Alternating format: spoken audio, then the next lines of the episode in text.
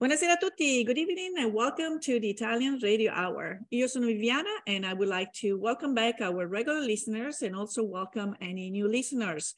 Also be sure to like us on Instagram and Facebook at Italian Radio Hour and subscribe to our YouTube channel to catch up on any past video interviews. Vorrei dare il benvenuto ai nostri ascoltatori da tutto il mondo, grazie per essere con noi anche oggi, mentre continuiamo il nostro viaggio per l'Italia e la cultura italiana. Today, I'm very excited to have with me Giorgio Spanu, who is the co-founder, along with Nancy Olnick, uh, uh, his wife, of Magazzino Italian Art. Magazzino Italian Art is a museum and research center dedicated to advancing scholarship and public appreciation of post-war and contemporary Italian art in the United States. Um, it is located in Cold Springs, um, New York, in the Hudson Valley. Ma prima, pubblicità. Parli italiano? Do you want to learn, improve, or master your Italian? Istituto Mondo Italiano can help. Located in the heart of Regent Square, Mondo Italiano offers small group classes and one-on-one private tutoring to help you learn Italian in no time. Visit online at www.istitutomondoitaliano.org. Un caffè, per favore. My first cup of coffee sets the tone for my entire day, and I get my coffee at La Prima Espresso. La Prima has been brewing Pittsburgh's best coffee for nearly 35 years. Try any of their in-house roasted varieties of beans from all over the world at home, or come and enjoy an espresso or a cappuccino at any of their locations where their friendly baristas and familiar faces will make you feel at home. Because a trip to La Prima is like a trip to Italy, only closer to home. Well, I'm very excited to bring Giorgio Spanu on uh, with us today uh, for a, a journey uh, into um, the Magazzino uh, Italian art and uh, the definition of arte povera. Welcome to the program, Giorgio. How are you? I'm doing very well. Thank you. Thank you for having me here and sharing my I would say, journey into the world of Italian art uh, with the residents of Pittsburgh, uh, city that I never had the privilege to visit and that I hope I will be able to visit soon. Thank you for having me here today. Uh, so Giorgio, uh, we always like to establish a, the direct connection between uh, our guests and, uh, and Italy. I know that you are a native Italian, and I would almost dare to assume Sardinian by the U at the end of the last name. Am I close enough? Yes, correct. I am from Sardinia. I was born in Iglesias, uh, in the province of Cagliari, which is the southern tip of Sardinia. is the minerary region of Sardinia, where many mines uh, exist since the Roman times, and uh, who have been uh, um, widely developed at the beginning of the 19th century. And uh, in the 20th century was really the, the peak of the production of the, especially during the, the war, first and second wars, uh, was uh, uh, the biggest production for the mining sites. Mm -hmm. So from Sardinia to uh, straight to the United States, or did you live somewhere else, or what brought you to the United States? I grew up in Sardinia and I went to school uh, where I attended Liceo Classico in both Cagliari and Oristano, which are two major towns, Cagliari being the capital and and uh, Oristano is uh, also a large city in in the island. Uh, and after I went to uh, Pisa and attended the University of Pisa, and from Pisa uh, I came to New York.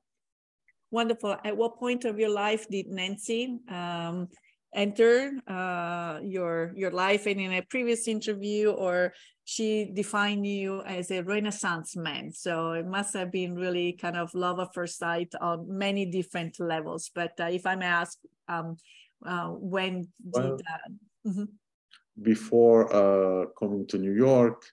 Once I, I left Italy, I lived in Paris for for a decade, and from Paris I came to to New York. In New York, I had the privilege to be introduced to Nancy, and uh, we immediately fell in love. We had a lot of things in common, mm-hmm. but one thing that really was clear from day one was our love for Italy and our love for Italian art. Mm-hmm. We, toge- mm-hmm. we together uh, had uh, different ways of collecting. Nancy had started a wonderful collection of pop art and American art, mm-hmm. while my interest was more in, of course, in European art. Mm-hmm. And uh, so uh, you studied then uh, to um, add pieces to uh, your uh, collection. Um, um, a trip to your first trip to Paris uh, together. I heard that you were just going from galleries to galleries looking for acquiring material and books and so forth. is that is that true? Yes. Well, that was a trip that we did when we acquired the current apartment where we live on it. And we started a collection of Art Deco, uh, uh, French Art Deco, to furnish this apartment. And we knew no, we didn't know much about Art Deco, especially mm -hmm. not about French Art Deco, uh, Jean-Michel Franco, Pierre Chareau. So before starting the collection, we started a collection of books to mm -hmm. study the movement and to know more about what it was done. We have always done this way. We mm-hmm. first uh, uh, try to uh, learn about the topic, and once we know the topic sufficiently, then we start the collection. Okay. But the first collection we started together was mm-hmm. not the collection of the, uh, the Art Deco from Paris, but was a collection and still is a collection very well known today of Murano glass. Mm-hmm. Uh, we started uh, with a piece that we acquired at auction house in New York, and then we continued the search and acquired many pieces all mm-hmm. through many years in Italy and many other places. Mm-hmm. And the pieces are fantastic. I mean, I've never seen. Um, there were some pictures of uh, uh, the pieces there are just uh, uh, wonderful. And uh, um, then there is also a publication that actually features the, the collection. Is it, isn't it so? There are several publications. Mm-hmm. Uh, the first one is Venetian Glass, mm-hmm. a, a, publication designed by Massimo Vignelli. And, and Massimo was also a very dear friend of ours. And the second one is Murano Glass from the Olnick Spanu collection. Mm-hmm. That is a publication that was created for the US tour of the exhibition. Mm-hmm. The US tour started in New York City. Uh, at the time, the museum was known as the American Craft Museum. And from there went to several other venues all around the United States. Mm-hmm. And from United States went back to Europe, went to Milano, actually went to Milano the week of September 11, which was a very difficult week to make a such fragile um, collection to travel. But thanks to many persons who understood that the importance of actually continuing to uh, send art, uh, it was Murano glass from the Olnick Spanu collection was the first art collection to leave New York after September 11. Mm-hmm. was the first one to arrive in Milan and was escorted by the Italian Doganieri mm-hmm. to make sure that it would reach the museum on time for the opening. Wow, wow, what a what a story. Uh, and also, in, in addition, you have mentioned Massimo and Lella Vignelli, uh, and uh, just two names and another another couple of geniuses tied by uh, eternal love and uh, so uh, it's the documentary about their lives is also a, a good way to get into a little bit of their uh, design and, and so forth. So um, you and Nancy obviously fascinated by many things. Um, uh, architecture was probably also something that uh, made you, um, you know, visit uh, um, some of the most outstanding ancient and modern examples. Um, you know, going to different places, and but Spain played an important role um, you met the architect Alberto Campo Baeza there. Can you tell us a little bit about uh, the experience and how eventually, um, how important that meeting was in the, in the future of Magazzino? Actually, before uh, telling you about Alberto Campo Baeza, I would like to tell you how we met Alberto Campo Baeza. Sure. Again, we met Alberto Campo Baeza thanks to Massimo Vignelli. Mm. Massimo uh, uh, was the one of the art directors of the glorious Venini uh, glass works in Murano, in Venice. And he was one of his first jobs out of the academy where he graduated in uh, the School of Architecture in Venice. And actually, it was just after that work that Massimo came to United States. So he was uh, the first person that we contacted uh, um, under the suggestion of David McFadden, who was the curator of the American Craft Museum. McFadden suggested us to meet Massimo because Massimo uh, was the one that he wanted to design the vitrines, the graphics, and the publication for the exhibition that was to take place at the American Craft Museum, which included only glass from our collection. So we went to I met with Massimo and Lella. Lella was uh, uh, is uh, not only a partner in the business, but the, the mother of his kids and uh, uh, his partner in life, very much like Nancy and I. Mm-hmm. Immediately fell in love with this incredible couple. And we, of course, assigned uh, the job to Massimo to start the design of the graphic. That didn't take him much. He came back with a small maquette, which basically was going to be the future exhibition display that was used in so many museums after that to display our collection. It was quite amazing. Uh, we then created the book uh, and we started the, the tour, which was very successful. Mm-hmm. So years later, uh, we now uh, in the 2002, 2003, uh, mm-hmm. so with, in the new millennium, the Vignellis have become very close family friends, and very often they spend a weekend in our country house located in Garrison, New York, mm-hmm. two miles from where the museum is today located. Massimo did not like the house we had there.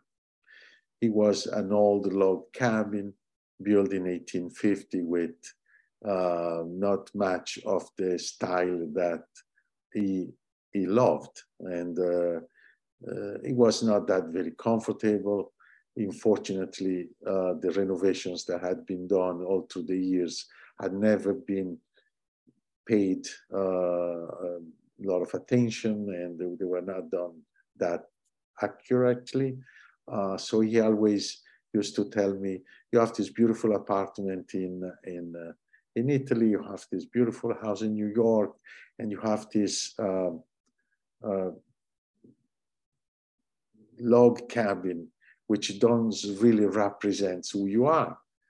And uh, we have in town this architect, Alberto Campo Baeza, that is here to uh, visiting from visiting professor from the University of Madrid in Spain, and I would like to bring him over here to give you a few ideas about a new home that you are going to build. I said, Massimo, I'm not interested to build a new house, nor here, nor anywhere. Uh, a few days later, he came over for a weekend and he hands me a book, a book on Alberto Campo Baeza. I open the book and I see there is a beautiful dedication to my dear friend Massimo Vignelli with all my pronunciation, whatever. The phrase was signed Alberto Campo Baeza. I was shocked. I said, shame on you. You're giving me a book that has been donated to you. I said, no, no, no, I'm not donating. I'm lending it to you. I want you to learn more about Alberto. And once you know and uh, you meet him. And once you finish the building of the house, then you will return the book to me. And this is how I was first introduced to Alberto Campo. Mm-hmm. That is uh, that is so uh, amazing. And then uh, the um, Alberto was uh, um, it's almost famous. So uh, it's also famous for his how exquisitely he illuminates um, and the use of uh, glass and, and, and so forth. Uh, um, an amazing uh, structure. I have seen uh, some pictures of it. It's so, the use of light that makes Alberto one of the greatest architects of our times. Is the way he uses light. Light is his architecture, mm-hmm. and includes light in his architecture. Mm-hmm. Uh, as a matter of fact, we're just in process of building an addendum to Magazzino is a, a mm-hmm. pavilion where uh, a, a, cube that is part of the pavilion is mm-hmm. designed by Alberto Campo Baeza, where the light uh, plays a big role a big role. Uh, so we're almost getting to Magazzino, but not yet. Uh, you, uh, you and Nancy moved to Rome for about uh, a year or two with your daughter Stella, and that's where you, it looks like there was um, maybe uh, more of an exposure to the arte um, povera and uh, so I and um, uh, one uh, element also some of the installations that uh, is also their dimension. So before we get to talk about Magazzino, maybe it will be worth to explain what is arte povera in art because often we use uh, we hear uh, cucina povera and it, it speaks, you know, and sometimes it gets also mistranslated as the, for instance, the, the cuisine of the poor person versus the ingenuity, l'arte dell'arrangiarsi. But that is, we're talking about food. We're talking now about art, and it looks like it has um, also a specific time frame. But what is the concept of arte povera? Before uh, even saying anything about uh, arte povera, I would like to let the listen, the listeners and the viewers know uh, more about how I get to Arte Povera myself, mm-hmm. mm-hmm. uh, which is um, more important than than any because otherwise it would not be clear. Um, we, when we met, Nancy and I, start uh, uh going back uh, to Italy and to Europe a few times a year. Uh, usually we used to take at least uh, four uh, trips, one in the fall, one in winter, one in spring, and one in summer. and every trip was always started either in Milan, in Rome, or in Paris. Those were the three towns where we usually landed. Uh, most often, of course, we landed in Rome. And we, our love affair with Rome started immediately at the beginning of the 1990s. We met a young art dealer by the name of Sauro Bocchi, who unfortunately is no longer with us. And we asked him a very simple question. We would be interested to get to know more about contemporary art. Italian contemporary art. We would like to know more about the contemporary artists uh, practicing today in Italy. And Sauro was very simply uh, and very, he gave us uh, an answer without giving us one. He basically said to us, if you want to know more, go to this museum, go to Torino and go to Castello di Rivoli. Castello di Rivoli, I never heard about the museum. Castello di Rivoli, what about Torino? Torino is an industrial town. I know they have a wonderful uh, uh, Egyptian museum, but uh, I was not aware of this contemporary museum. I said, please uh, go there, spend the weekend. Uh, there is an exhibition now there, uh, curated by this um, Dutch curator. Um, and once you see the exhibition, you tell me which ones are the works that you like the most. and we go from there. Hmm. Very challenging, but very intriguing. Um, so we book a train. Italy has wonderful trains, very comfortable trains. And from Rome, we went to Torino. From Torino, we rent a car and we went to Castello di Rivoli. Castello di Rivoli not only had a wonderful exhibition, uh, but uh, he also had an incredible restaurant. The food was fantastic. But of course, what attracted us was this exhibition on arte povera. We had never heard the word arte povera before. We had never known anything about the movement, about the artists, and about the founder of the movement, Germano Celant. So we we were like two, really two kids in Disney World. We really loved it. We went back to Rome and said to our friend Sauro, uh, when he asked us this question, so what did you like? We said to him, we like everything. We like all of them. There is no one that I like more than the other. I think this movement is uh, absolutely incredible. We want to know more. So he introduced us to another gallerist in Rome, Mario Pieroni, and we started the acquisitions of pieces of arte povera. This is how we started. We were at the very beginning of the 1990s. Uh, this was before our daughter Stella was born in 94. And we continued accumulating more and more of these works.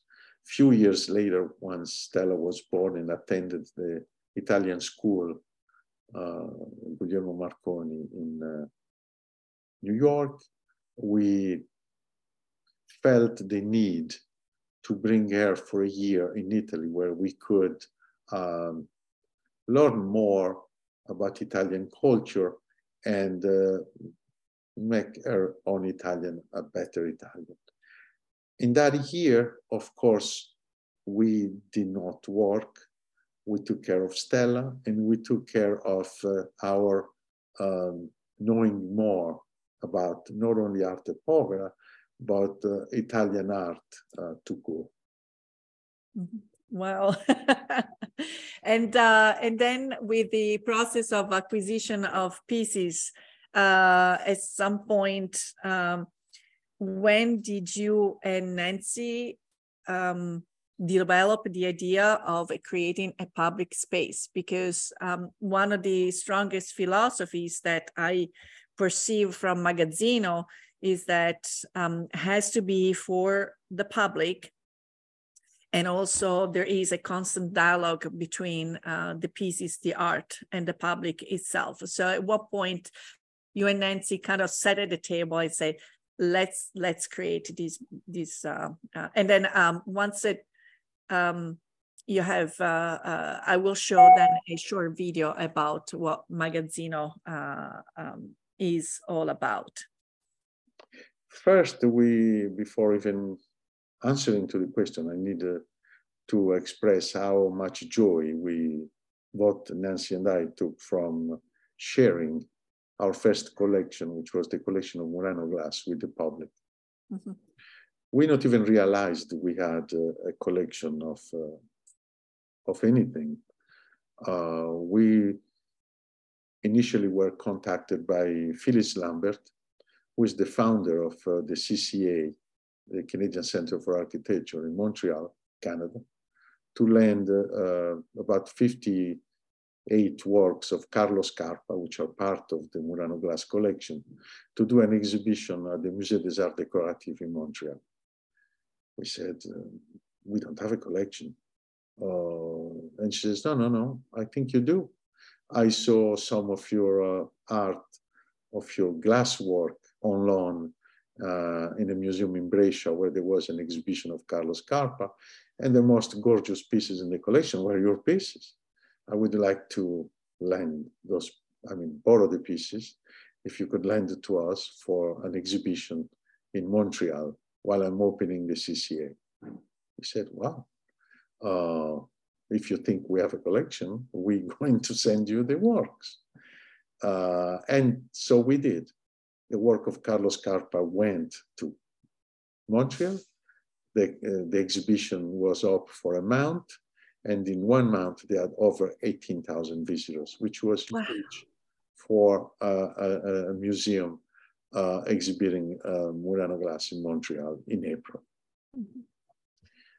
Uh, subsequent to this, uh, uh, one of Nancy's best friends from high school, the director of the American Craft Museum, asked Nancy if she would lend the entire collection of Murano glass for the exhibition to be curated by David McFadden at the Craft Museum. We said, wow, if you think, if you, you so many people now think that we have a collection.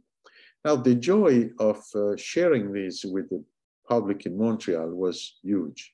We really loved sharing this, and we realized that that was what was uh, the all collecting about, was about being able to uh, share with others that they didn't neither had the fortune to own uh, those pieces or even being uh, uh, aware of the existence. So sharing was born together with putting the collection on view, first at the Musée des Arts Décoratifs in Montreal, then at the Craft Museum in, in New York and the other museums that follow.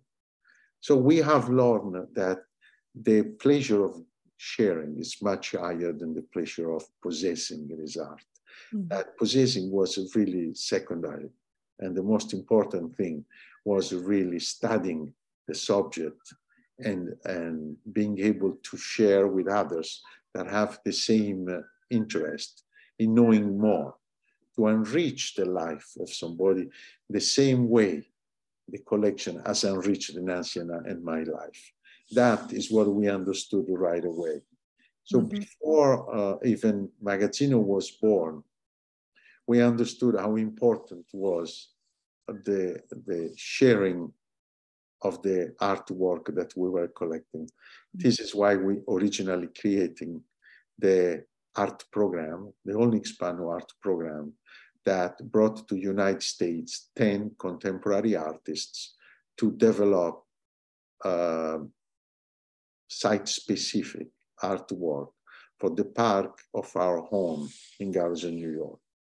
And there again, sharing the experience. It was wonderful bringing these young artists all in more or less mid-career, some younger than others, uh, and sharing their uh, love for what they were doing, first with us, and then ourselves sharing it is with our friends, with a small event that we would do every year in June, where at the same time we would also present the artist for the year after. We only decided to do one artist per year because we really wanted to devote a lot of our time to these artists and to really understand what the research was all about. That was our main concern. And being able to not only have them bringing the Italian art to the Hudson Valley, but also to speak about the Hudson Valley in Italy once mm. they would go back. It was the concept of never sending the elevator empty, to mm. always sending with a, a passenger on mm -hmm. board. I and, love, I love that. And, and, and, that is what we did. And it was quite um, a reward, I have to say. Until the day we realized that uh, this is after uh, another request from the Italian Cultural Institute in London. Mm -hmm. uh, there was an exhibition of arte povera that was taking place at the Tate Gallery, and the director of the Italian uh, Cultural Institute in London uh, asked us if we would lend our collection uh, for the exhibition. We said, what collection? Again, uh, we were at the time um, uh, putting the warehousing basically the, the, the artwork in London. And for some reason, one of the uh, person working in the warehouse knew this gentleman.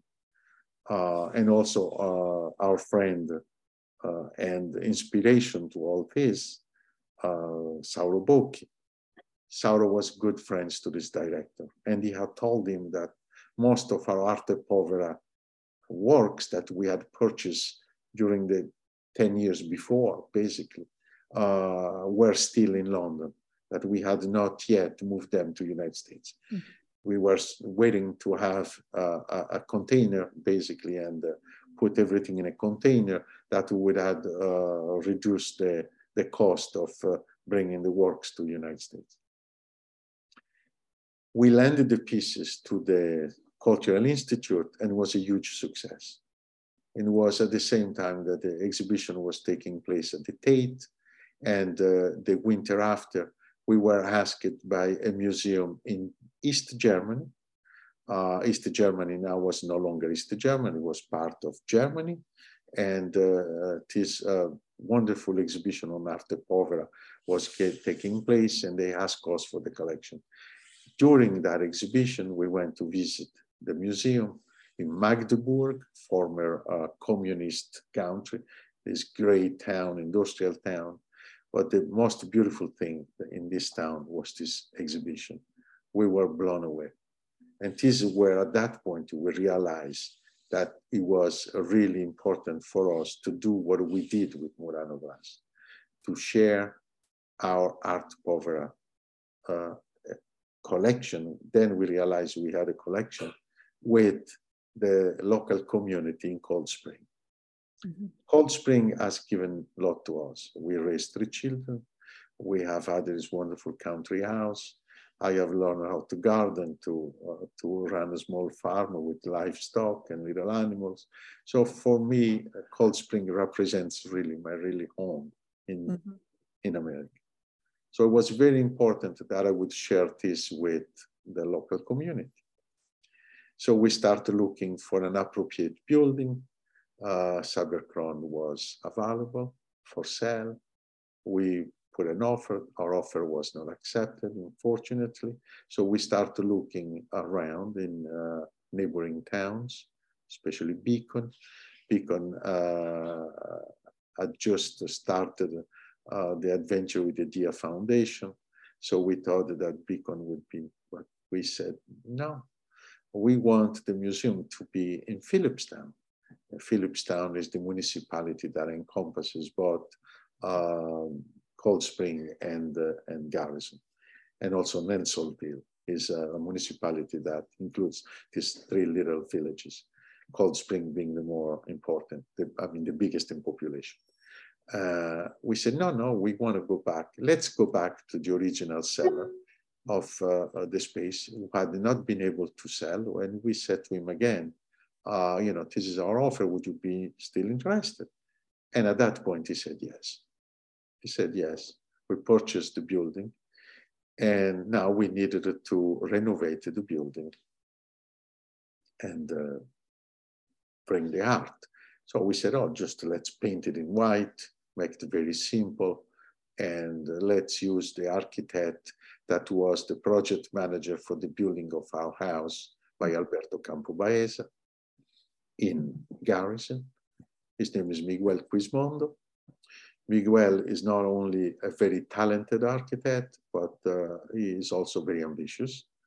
And uh, together with the plan of uh, painting the, the building, he also proposed and offered to build an addendum an addendum concrete, which uh, would create an internal piazza that would uh, permit us to do our uh, cinema in piazza in summer and etc. Uh, etc.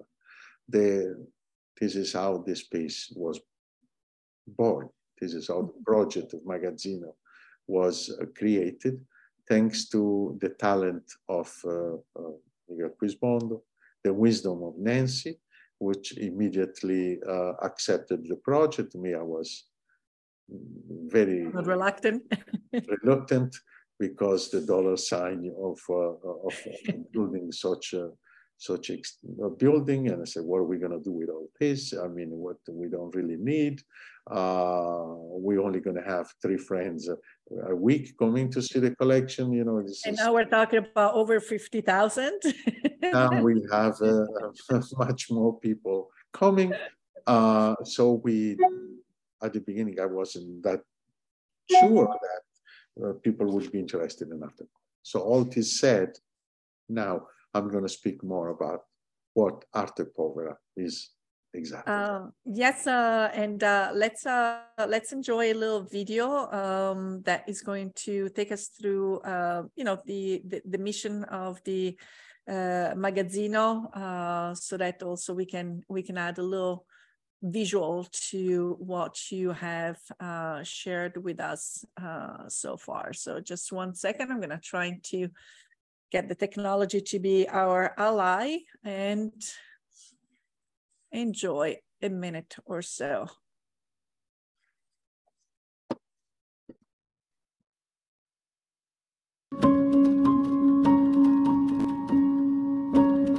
Magazzino Italian Art is a museum and research center located in Cold Spring, New York, in the heart of the Hudson Valley, just an hour away from New York City.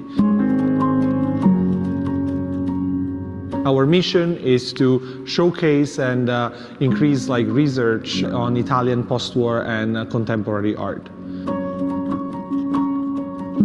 Magazzino was founded by Nancy Olnick and Giorgio Spanu in June 2017. The fall of 2018, Magazzino Italian Art became a foundation and we are a 501c3. We are a private operating uh, foundation that really focuses its energy in uh, supporting and showcasing Italian art uh, from the mid-50s until today.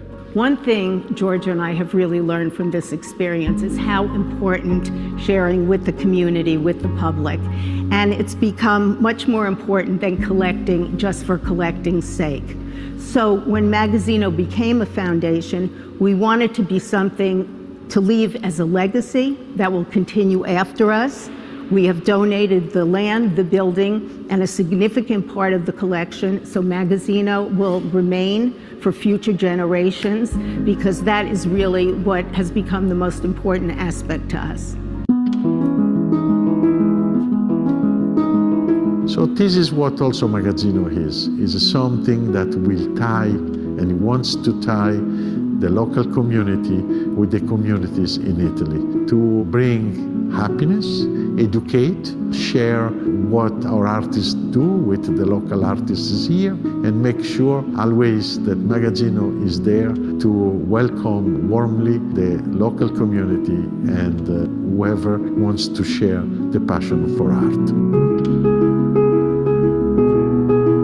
Since its opening in June 2017, we hosted over 50,000 visitors and we were able to produce and realize a number of exhibitions and events of Italian artists, American artists that are reflecting on their links to Italian culture, as well as a number of uh, programs from lecture series to film screenings to concerts. We were able to offer uh, scholarships like to local students as well. We do offer a fellowship to scholars on Italian art international.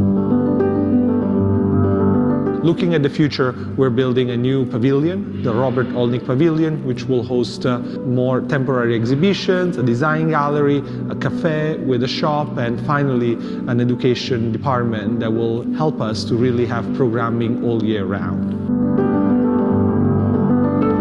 Uh, it's our mission to really make Magazzino a place that is uh, open, that is uh, friendly, that is welcoming to everyone and to inspire new generation of art lovers like throughout.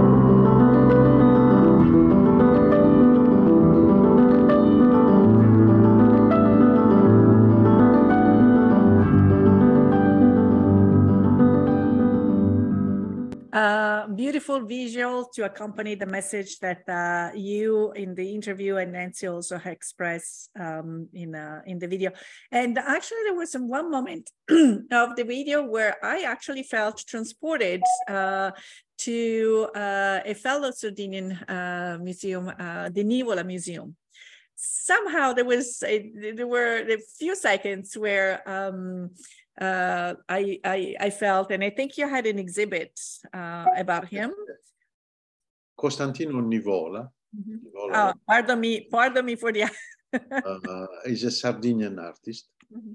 but uh, we didn't do an exhibition at Magazzino because uh, he's Sardinian like me, but because he's a wonderful artist and he's a very important artist mm-hmm. that invented the sand casting. Costantino Nivola came to America uh, to save his wife uh, from the persecution of the Russian laws in Italy. Mm-hmm. Uh, she was from Jewish origins, so they were forced to uh, leave Italy. And from Italy, they came to New York, where in New York, Costantino Nivola became the uh, art director of the Olivetti uh, exhibition space on Fifth Avenue.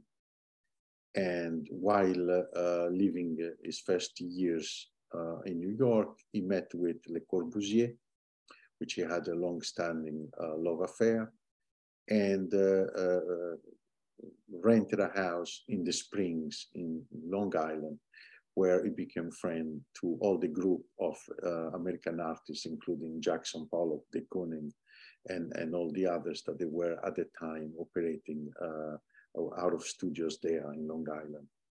While in Long Island, he, uh, poor artist, uh, interested to the sculpture, could not afford the price of marble, but his house was right on the beach, so he had a valuable lot of sand. And by using this old board, he was free to make. So he was able to, by using the sand, invented this technique that is known as the sand casting and did a lot of uh, sculpture all through public um, buildings in New York State, schools, and other governmental building that you can find in both New York City and the major cities all around the states. But he also went in other states outside uh, outside New York State, and uh, I fell in love with his work. Mm-hmm. And uh, even though we had no works of Costantino Nivola in our collection, we had none, we had zero. Uh, it was the very first exhibition that we made it without having the work coming out of our own collection. It was something totally new for us. But the family was uh, very receptive, uh, and we were able to uh, borrow works from the institutions in Sardinia, including the uh, Museo Nivola in Orani, his hometown, and many other collectors here in New York uh, and, and, uh, and Massachusetts. And we were able to do a publication that today exists that is uh, actually um, uh, you can see online on our website. And if you come to visit Magazzino soon, we will have our book uh, shop open and you are and you also going to be able to acquire the publications mm-hmm. because we think that that is something that we want also share. Of course, we can afford it to donate these publications to everyone.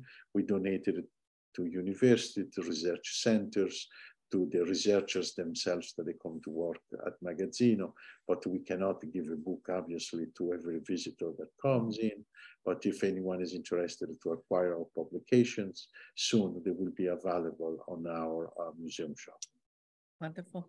Uh, so before this little detour to talk about uh, uh, Nivola, we were getting into um, talk more about Arte Povera and uh, also some of the uh, activities and uh, um, presentations that occur regularly at uh, uh, Magazzino. Um, I see uh, Dr. Laura um, Petican, Petican mm-hmm. being a, a, um, a, a, regular contributor as an art historian, a curator, and author herself. So uh, yes, let's dive in a little bit into the Arte Povera, some of the programs that have either they're coming up or just concluded. and then we will invite everyone to come and visit because uh, it is indeed a resource that is one of a kind um, that uh, um, so but I'm, I'm gonna leave it up to um, I'm gonna pass the, the the microphone to you so to speak So arte povera is uh, uh, two words that have been used for the first time by uh, Germano Celant. Germano Celant was the theoretician behind the movement, born in Genova. Unfortunately, Germano uh, left us during COVID.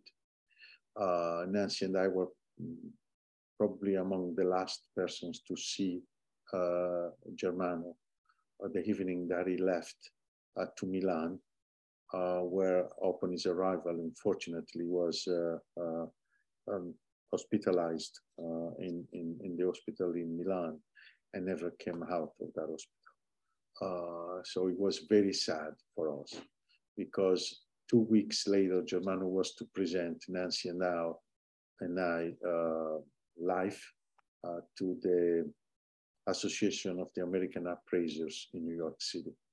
Uh, so uh, it was really, really uh, sad.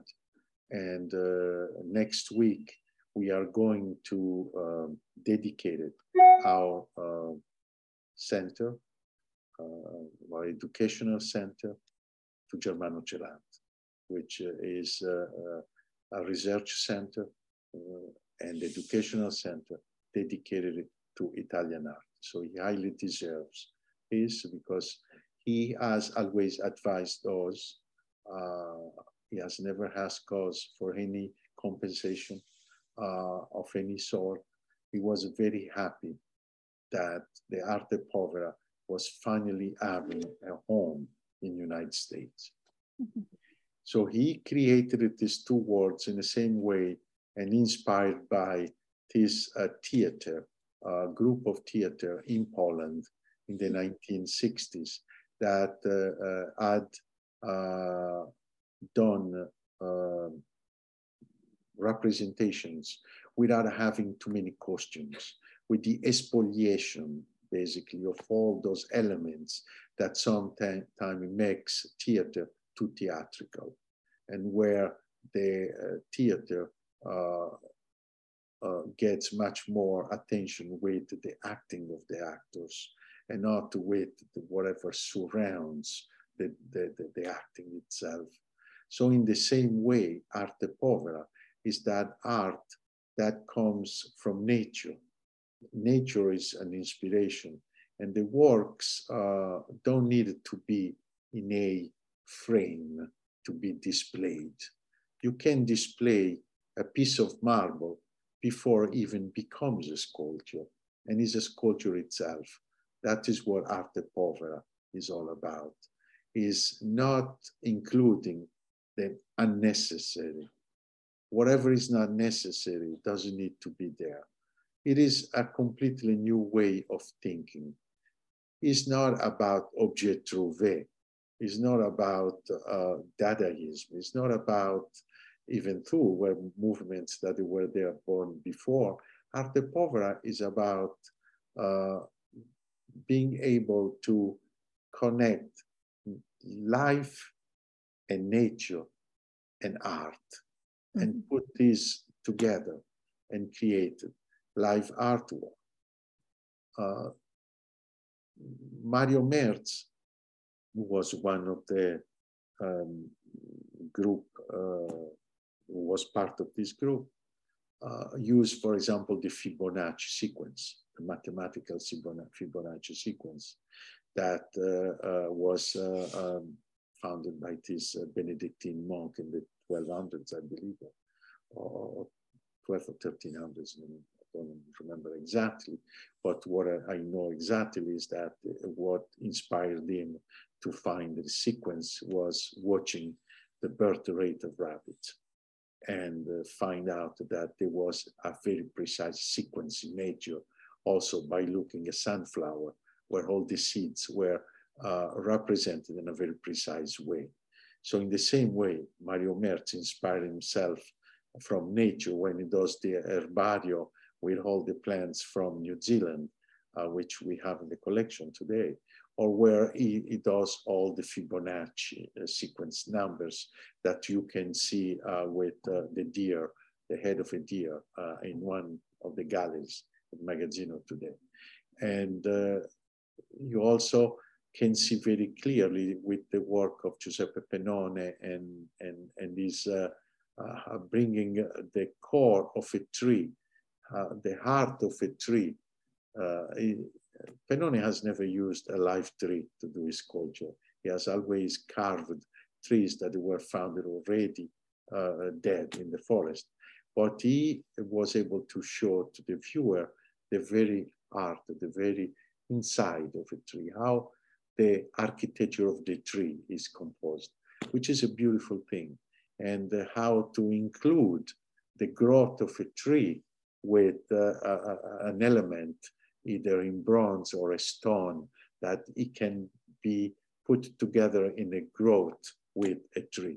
So all these elements uh, are, are, what have fascinated this, um, this, this group or Pierpaolo Calzolari and the use of ice, the use of, uh, uh, of ice to uh, generate a sculpture, um, or the alchemy of Zorio, and that there is alchemy in, in, in, in everyone's life, or Paolini, Paolini and, and his poetry, and is going back to uh, the uh, uh, uh uh, the, the, the classicism of Italian art and, and, and, and also these cultural works of both Roman and Greek periods and work together with that. Mm-hmm. Uh, all each one of them have uh, included these values into their research. Mm-hmm. Giano Fab, uh, all, and uh, and and Anselmo, Giovanni Anselmo, uh, that guides us with direzione, or uh, Il Blu Oltremare, the, the, the, the, views that how it would display what you can see with your eyes and uh, above the, uh, the, the, horizon line. Mm-hmm. What is that blue that you see in front? Is this is the sky? What is that definition? that including uh, uh, nature into, into this. This is what arte povera is. Mm-hmm. And this is what is not actually exfoliating anything, is enriching something. Mm-hmm. I would, if I have to find a definition, I would call it a rich art. Mm-hmm. Not art for the rich, but a rich art that enriches people's soul. That is what arte povera for me is is something that is capable to enrich your everyday life. Mm-hmm. And this is what we want to do when we have a visitor coming to Magazzino. Mm-hmm. This is why we have included donkeys in our grounds, because grounds uh, and donkeys are part of everyday life. Uh, uh, so when you go and you admire these wonderful uh, little animals that they want interact with you, you're also creating a piece of art, a live piece of art. That is part of that arte povera concept that Germano cherished. And, and one of the uh, also um, major players in the group of arte program that I have, I'm leaving last but not least, uh, is Michelangelo Pistoletto. Mm-hmm. Michelangelo originally created for us Stracci Italiani, which is an Italian And that is indeed the image that uh, uh, drew me to find out more about Magazzino uh, Italian art. And uh, uh, this is the, the piece you were just mentioning, uh, Stracci. Michelangelo originally uh, created his work for the Olnick Spanu art program. I had asked uh, several artists, and he's the one who responded um, to us with this work to create uh, a sculpture, a, a, a, piece of art that uh, would serve as a beacon, as a, uh, a direction to the young artists coming to develop the Olnick Spanu art program uh, um, artwork. So this had to be an inspiration to them. And it becomes such a great inspiration to us that when we opened Magazzino, Nancy decided uh, that the Stracci Italiani had no longer reason to be part of our residence, but it had to be installed permanently for the viewers to, uh, to visit the Magazzino in the lobby of the museum, where it still stands today and where I hope it will stand for many years to come. Uh, and Michelangelo has uh, uh, created many, many moments of magic for Magazzino. But one thing above all is the performance that he created by rolling a newspaper sphere composed with all the newspapers that had for the first time talked about Magazzino, the New York Times, the Wall Street Journal, and the Financial Times, the, the two local uh, um, PCNR and the Current, which are the two newspapers of uh, Philipstown, etc., etc. He created a sphere that he had originally, he recreated actually, re-enhanced uh, something that he had originally done in Torino uh, at, uh, at, the end of the 1960s to create awareness that the workers of Fiat and all the metal workers in town had wages that they were under uh, the, the, the, wages that they deserved.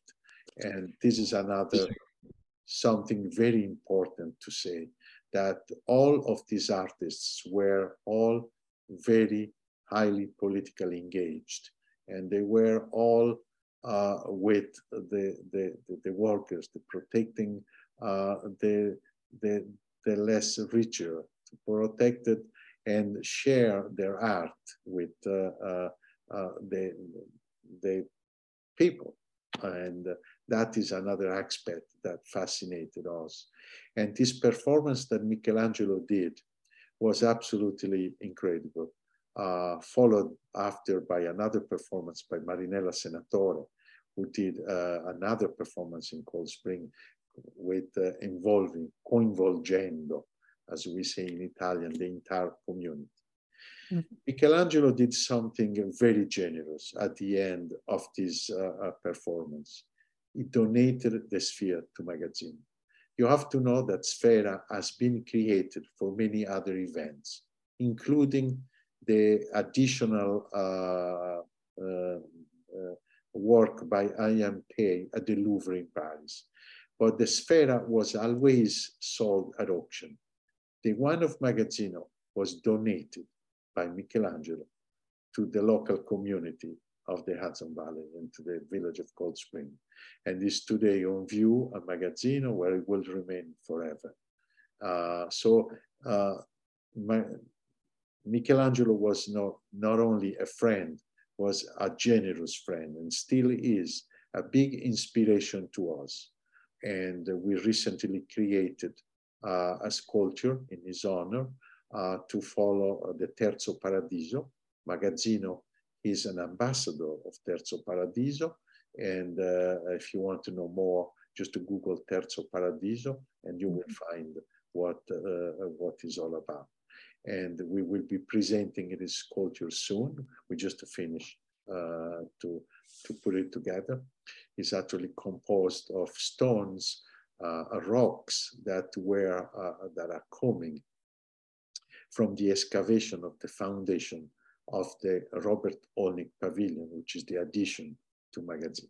So these rocks came from there, came from the, the site, came from the earth, and we have done nothing to the rocks, but aligned them in this uh, almost like number eight sign, that is the infinity sign, that Michelangelo has created for Terzo Paradiso.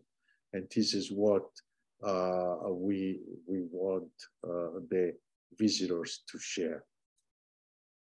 Fantastic. I could not have hoped for a better uh, introduction to Magazzino, uh, which has made my desire to come and visit and maybe have the privilege to meet you um, and uh, Nancy in person um, because uh, um, again, the the mission, uh, the fact of uh, um, the privilege and the pleasure that you have communicating and about um, about sharing the art and everything that uh, um, has been part of you and Nancy's life with everyone, and for the many, many, many years to come for everyone is indeed incommiabile. And uh, within a as I said, with that, our unfortunately our time together is up, and Il Big Ben ha detto stop, and it's time for us to say arrivederci and alla prossima. We just, want to please. Just one last word I want to say. First, I want to thank you, and I want to thank you everyone who is listening to this long uh, talk. I hope I was uh, capable capable to convey what Magazzino is all about, and. Uh, I just want to take uh, this moment to thank everyone who has visited Magazzino and to all those that lately have uh, um, uh, joined our membership. We very recently uh, started a membership uh, and uh, which is available online on the site of Magazzino. We need help. We need help from everyone who can give and mm -hmm. anything that can be given to Magazzino is important. It is very important for the programming. We can no longer do by ourselves.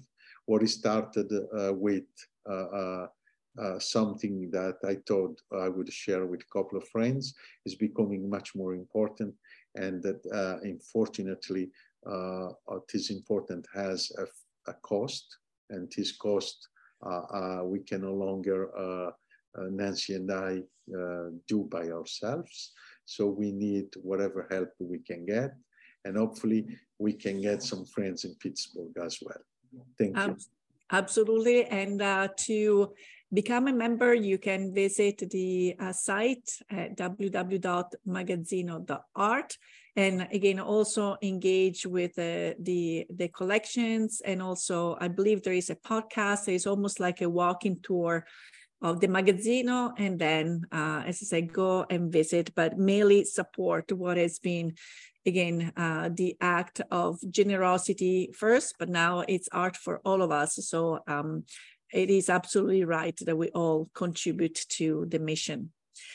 So we want to thank everyone for tuning in into the program. And if you have any questions or comments, or if you have any topics you would like us to address, please contact us at the Italian Radio Hour at gmail.com. We would love to hear from you.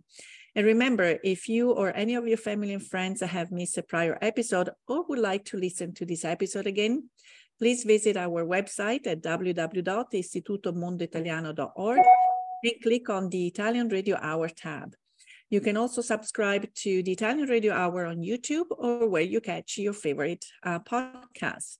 Again, I would like to profusely thank Giorgio Spanu for all of his time and his mission. Our sponsors, Istituto Mondo Italiano, La Prima Espresso, and Alla Boara for the music. Until next time, alla prossima. Ciao, ciao. Arrivederci.